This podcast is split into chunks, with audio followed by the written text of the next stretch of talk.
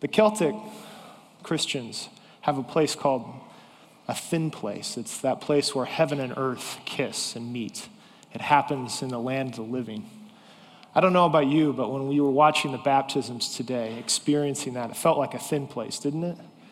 It felt like a place where God and us collided, which is what it is. Baptism is where God's Holy Spirit inaugurates us into the life of Christ, and it was an incredible blessing to participate in that. And for all who were baptized into the living and resurrected Savior, I salute thee, and I am so happy for you. The great thing about worship is, is that there's a thin place every time we gather together, and we go to the Word. The Word is the place where heaven and earth meet. And when, we, and when that meets, it erupts into something beautiful. I want to invite you as we journey along in the Gospel of John, chapter 17, verse 1 through 5. The Gospel of John, as you know, is the fourth Gospel.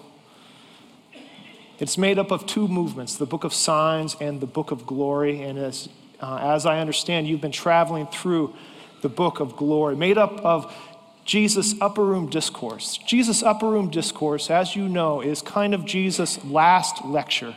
It's his last effort to explain to his disciples that he has nurtured, poured his life into for the last three years, what they most need to know.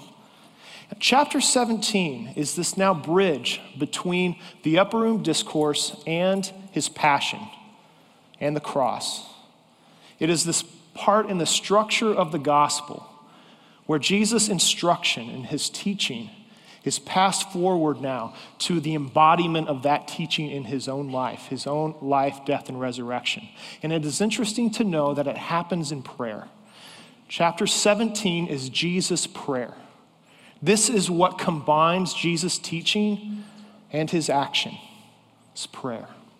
This morning we look at just the first few verses John 17, 1 through 5. Hear the word of the Lord, and behold. After Jesus had spoken these words, he looked up to heaven and said, Father, the hour has come. Glorify your Son so that the Son may glorify you, since you have given him authority over all people to give eternal life to all whom you have given him. And this is eternal life that they may know you, the only true God, and Jesus Christ, whom you have sent. I have glorified you by finishing the work that you gave me to do. So now, Father, glorify me in your own presence with the glory I had in your presence before the world existed. Friends, this is the word of the Lord. Thanks be to God. In six days, it happens. 870 freshmen are going to arrive on my idyllic, quiet campus, disrupting the pleasures of summer, the season of long light. There is nothing I love more than being a pastor of a people who are gone. but they're coming. And they're coming with boxes and stereos and books, and they're coming with hurts and hopes. They're coming with questions. My passion in life is to welcome those students and to invite them into what I like to call the soil of hope. But the soil of hope is not an institution. The soil of hope has everything to do with the beautiful life. My passion, you might even call it an agenda, is for everyone in my community to experience the beautiful life. What we might call, what Jesus might call, eternal life. I love being a dean of a chapel at a college because there is so much life and vitality. There's so much energy that you can trip over it sometimes. I love rooting for the home team. I love the time honored traditions. I love the life of the mind. I love my faculty. Most of the time, I love my faculty. But I, one of the things that I love about a college is that it's one of these rare places in a frenetic culture that is always being pivoting towards efficiency, is that you have the time and the leisure to have a landscape preserved for a young generation to ask the oldest questions of time. A college campus, if it is nothing else, is a business of questions. What does it mean to be human? What does it mean to study the world and unlock the keys of creation and to learn more about the mind of the Maker? What does it mean to pursue the beautiful life, what we might call eternal life? I'm interested in that question. And I want my students to pursue it with wild abandon because if the gospel is anything, if it has any consequence worthy of our time and attention, it is that it has to do with life, the beautiful life, the good life, eternal life. If what we're doing today has any significance, it has to relate to our lives. What the poet of Psalm 27 might call the good life in the land of the living, to behold it I want to be a place where we pursue life, yet, if we are honest, life, well, it can be elusive, can it? Life is like trying to catch air. It's all around us all the time, but it's difficult to hold on to. How is it in a world where there's so much fecundity of life, so much life teeming that it seems to escape us? The moral philosopher Charles Taylor, in his current epoch of a book, The Secular Age, describes our cultural moment as the disenchanted age. The disenchanted age is an age where people have no longer had any confidence that there's anything larger than ourselves to believe in. That we go around circles in the cul de sac of our own navel. There's nothing larger for us to wonder in, and without wonder, there can be no worship. That disenchanted age is spreading through the world like a cancer. It flattens us, it takes the light out behind our eyes. And I see that occasionally, even on a college campus where there's so much life teeming, so much energy all around. There is this sense that life is lost. I like this title of a book by a sociologist, Jean Twenge, who writes about today's college students, Generation Me. But it's the subtitle that I love Why Today's Young Americans Are More Confident, Entitled, Assertive, and More Miserable Than Ever Before. They're confident, yet they're anxious. That speaks to this paradoxical age that we live in. Never before in the history of creation have we had a world with so much information, so much knowledge, so much science, and so much technology. The infrastructure, you look around and it is amazing what human creatures have accomplished. The medical centers, the roads, the automobile, the iPad, too. It's fantastic. How can there be, however, so much depression and so much anxiety and so much delocation, so much suffering in a world with so much invention? We've never had better resources to keep us alive, but struggled more with our general health. We've never had better technology to save hours of work, yet struggled to find more time for our family. We've never had better apps that give us satellite precision location on our cell phones, yet wander around so lost. We've never had a culture with so much abundance, yet we are plagued by the fear of scarcity. We've never had a culture where we have lived so long, but many of us seem to be dying earlier. I like how the poet T.S. Eliot frames the question and the issue. He writes, Where is the life we have lost in living? Where is the wisdom we have lost in knowledge? Where is the knowledge we have lost in information? The cycles of 20 centuries brings us farther from God and nearer to the dust. The poet asks the question that casts a shadow over our modern life. Where is the life we have lost in living? It's the question whispered in the marriage that struggling to find its intimacy. Where is it? Where is that life? It's whispered by the school teacher, wondering where the community spirit left. Who squandered it? Where is that life we had lost in living? It's said by that businessman, wondering where the loyalty has gone. Maybe it's whispered by you here this morning, and you showed up in your Sunday best, hoping, just hoping, maybe, maybe there might be a word that would point us to life. Where is the life we have lost in living? Eliot's question is one of the oldest questions. And it is that question, I believe, that points us to the beautiful life. There is an answer, my friends, to the life lost in the living. There is a place that we can go and it is real and it begins right now. If you want the real life, the good life, the beautiful life, you do not have to wait. And that is the message I want every student coming into my campus next year to next week to hear. That it starts now. Life isn't something you wait for, it's something we live into. It's a large, expansive reality.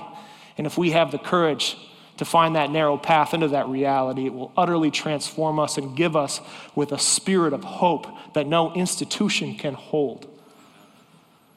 To answer the question, where is the life we have lost in living, however, we have to practice an old habit. We have to reclaim a, a foundational instinct. At the time of the Reformation, they called this ad fontes. Do you know this word? Say it with me ad fontes. Ad fontes. Ad fontes is a Latin expression that means back to the sources. At the time of the Reformation, the gospel was held in tight by a decaying institution. The word couldn't be translated.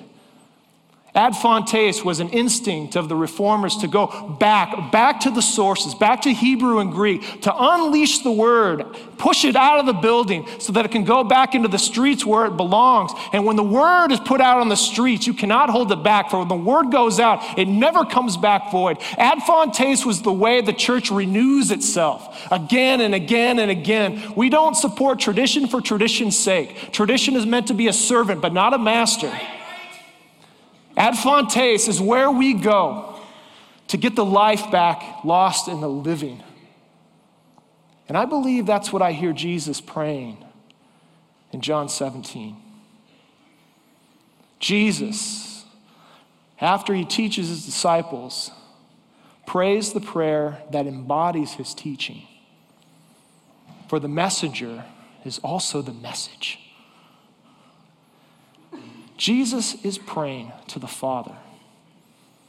It's important never to overlook the obvious in exegesis. Jesus prays.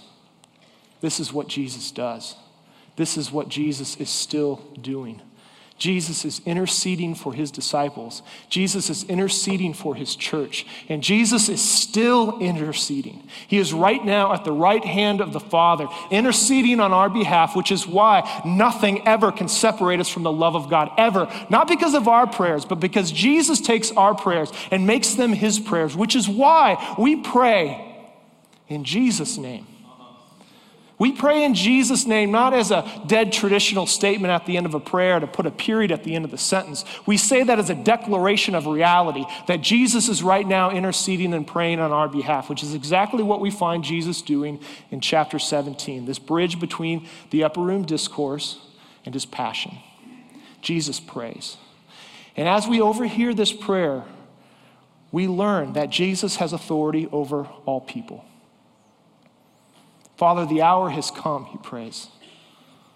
Glorify your Son so that the Son might glorify you. Since you have given him authority over all people, authority over all people.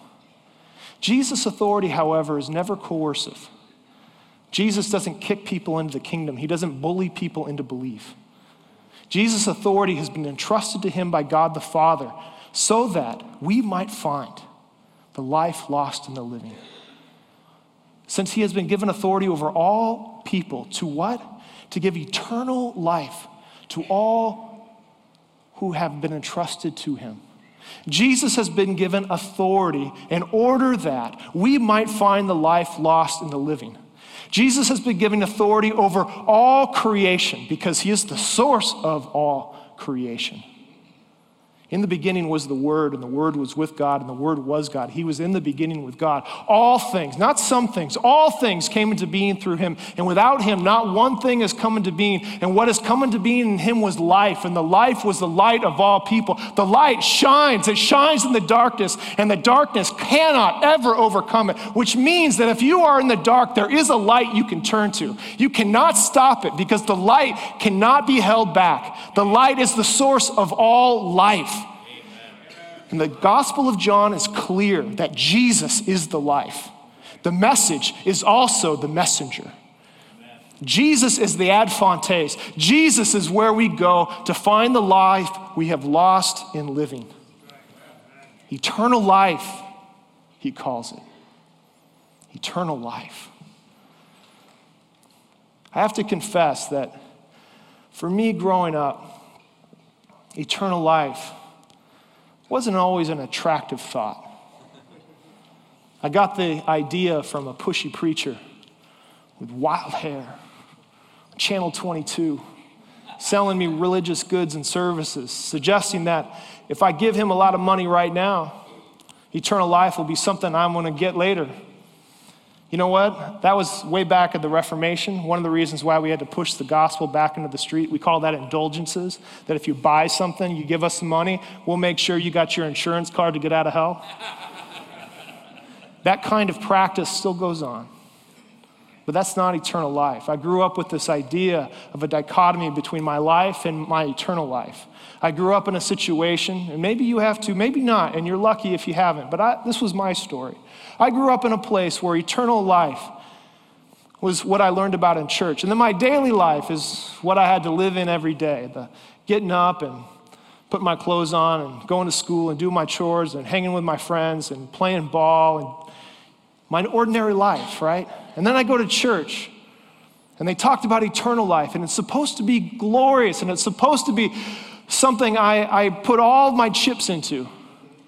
But eternal life is far away. It's out here somewhere. And it didn't always seem that there was a connection between eternal life and my life.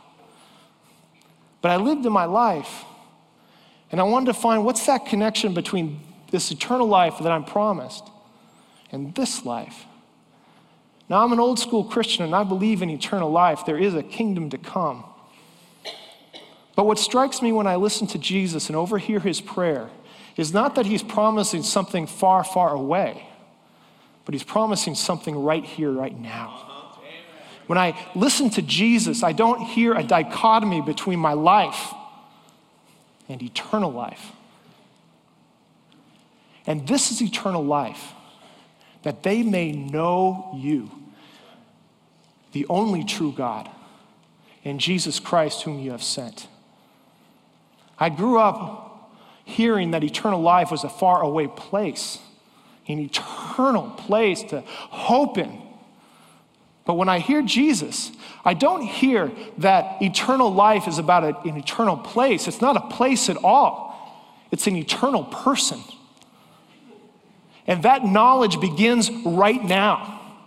Eternal life isn't something we wait for. Eternal life is something that we live into with a particular kind of knowledge, and it is a knowledge of God. Where is the life we have lost in living? I believe that the answer is it's lost in the lack of knowledge of God. That the more we know who God is, the more we know what God does, the more life we get to have. Life lost in the living has everything to do with the source of life. Ad fontes, back to Christ. All things came into being through him and are for him. He is the image of the invisible God, the firstborn over all creation. In him, all things were created, whether thrones or dominions or rulers or powers, all things were created through him and for him. He is before all things, and in him, all things hold together. Amen. Even our lives, even our church. And that happens right now. It's not something that we wait for. Eternal life begins with a particular knowledge of God. The sociologist Craig, Gray, uh, Craig Gay, who teaches uh, theology at uh, Regent University, wrote a little book called The Way of the Modern World. And he wrote this He said that the greatest form of temptation today comes in the form of the suggestion that it's possible, indeed normal and expedient, to go about your daily business in life without getting any thought to God at all. In other words, the life we have lost in living isn't sex, drugs, and rock and roll.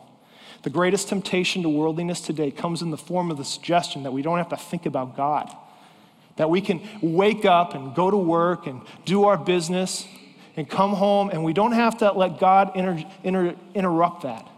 But the truth of the matter is, is that the Word interrupts and disrupts. It shatters our perceived realities.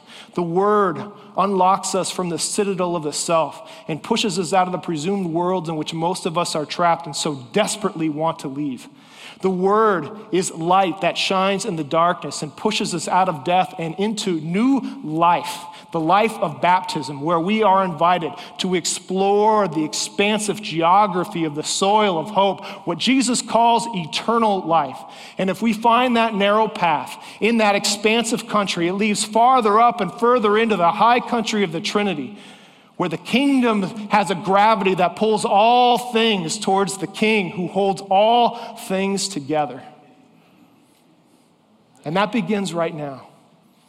It's not something you have to wait for. And when you have that eternal life, it gives us a new vision. It casts out fear. You don't have to be afraid anymore. I love it on that scripture. Do you know this? The opening part of Revelation. John, who's writing this gospel, is overhearing this prayer. And John, because of the testimony of Jesus, is on the island of Patmos because of the word of God and the testimony of Jesus. He's in the Spirit on the Lord's day. And he hears a loud voice behind him like a trumpet say, Write in a book what you see and send it to the seven churches to Ephesus, to Smyrna, to Pergamum, to Thyatira, to Sardis, to Philadelphia, and finally to Laodicea. And then he turns and sees that there are seven golden lampstands. Seven. And on, in the midst of the lampstands is one like the Son of Man, clothed in a long robe with a golden sash across his chest. His head and hair as white as white wool. His eyes are like a flame of fire. His feet like burnished bronze refined as in a furnace. And his voice is like the sound of many waters. In his right hand he held seven stars. And from his mouth came a sharp, two edged sword. In his, in his face, his face is like the sun shining at full force. And when I saw him, John writes, When I saw him, I fell at his feet as though dead. He's afraid. But he comes and puts his right hand on his shoulder and said, Do not be afraid.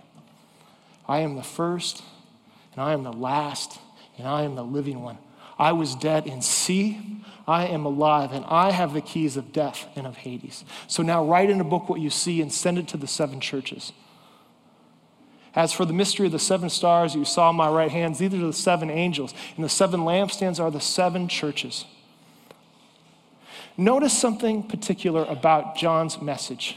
John, who would have overheard this prayer, who would have been there in the room at the upper room discourse, he now is a pastor removed from his people on the island of Patmos, but he's injecting and reminding them, ad fontes, go back to the source. If you pay attention to what we just heard from the book of Revelation, there are these seven churches. These churches are the lampstands. And notice what is happening amidst the lampstands. There is one like the Son of Man, clothed in a long robe. In other words, where is Jesus? Jesus is with his church. Even though their pastor is gone, even though you can't see him, John is saying, have faith. Jesus is with you. And everything about his garb, the long robe, the golden sash, the crown on his, his head suggests that he is a king. And everything about his demeanor, his white hair, his fiery eyes, his feet bronzed in furnace, his face shining at full force, suggests to us that he is somebody we trifle with at our own peril. And to have such a vision concentrates into a great joy, but also a holy fear. And the only proper response is to fall down as though dead. Because this is the source, the ad fontes of all life. This is one of the only physical descriptions we have of Jesus Christ in all of Scripture. And notice what he does. He comes and puts his right hand on our shoulder and says, You do not have to be afraid anymore. My friends, that's the good news. That's why eternal life starts right now. It's not a place we wait for, it's a person we worship. And that person comes and speaks to us. You don't have to be afraid in your marriage. You don't have to be afraid at the classroom. You don't have to be afraid as you're packing your boxes to start a new life in college. You don't have to be afraid anymore, for if you know Jesus, you know life. And eternal life starts right now. Amen? Amen. Let's pray. We thank you, Lord, that your word is our thin place, that we worship not an abstraction, Lord, but we worship you, the eternal person that is even now pouring out your Holy Spirit. For you promised you would never leave us as orphans, that you are here standing amidst this lampstand, this church. Walk through the aisles, walk through our hearts and our minds, reclaim us as your own, just as the waters of baptism reclaim us, that we are dead and now alive. May your resurrection pro- uh, promise fill us with joy that we might be a people in this place to bear witness to the truth that eternal life starts right now. In the name of the Father, the Son, and the Holy Spirit. And everyone said, Amen. Amen.